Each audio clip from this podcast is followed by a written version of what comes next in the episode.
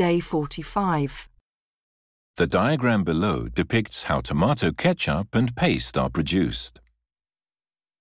The flowchart illustrates the process required for the manufacturing of tomato ketchup and paste.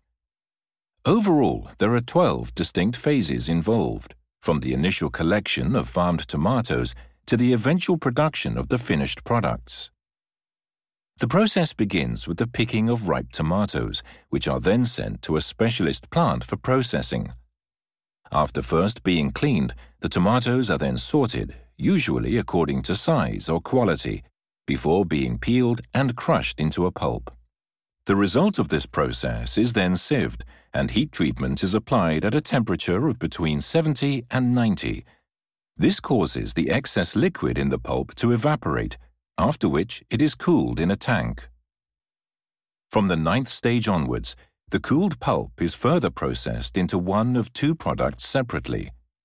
While tomato ketchup is made with the addition of various ingredients, the remaining pulp is reserved to be sold as more concentrated tomato paste.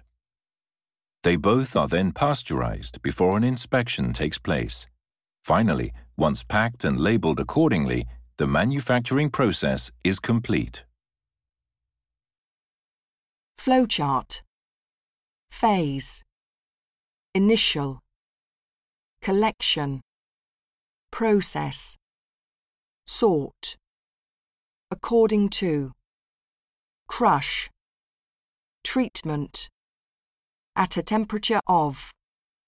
Evaporate. From onwards. Concentrate. Once. Accordingly.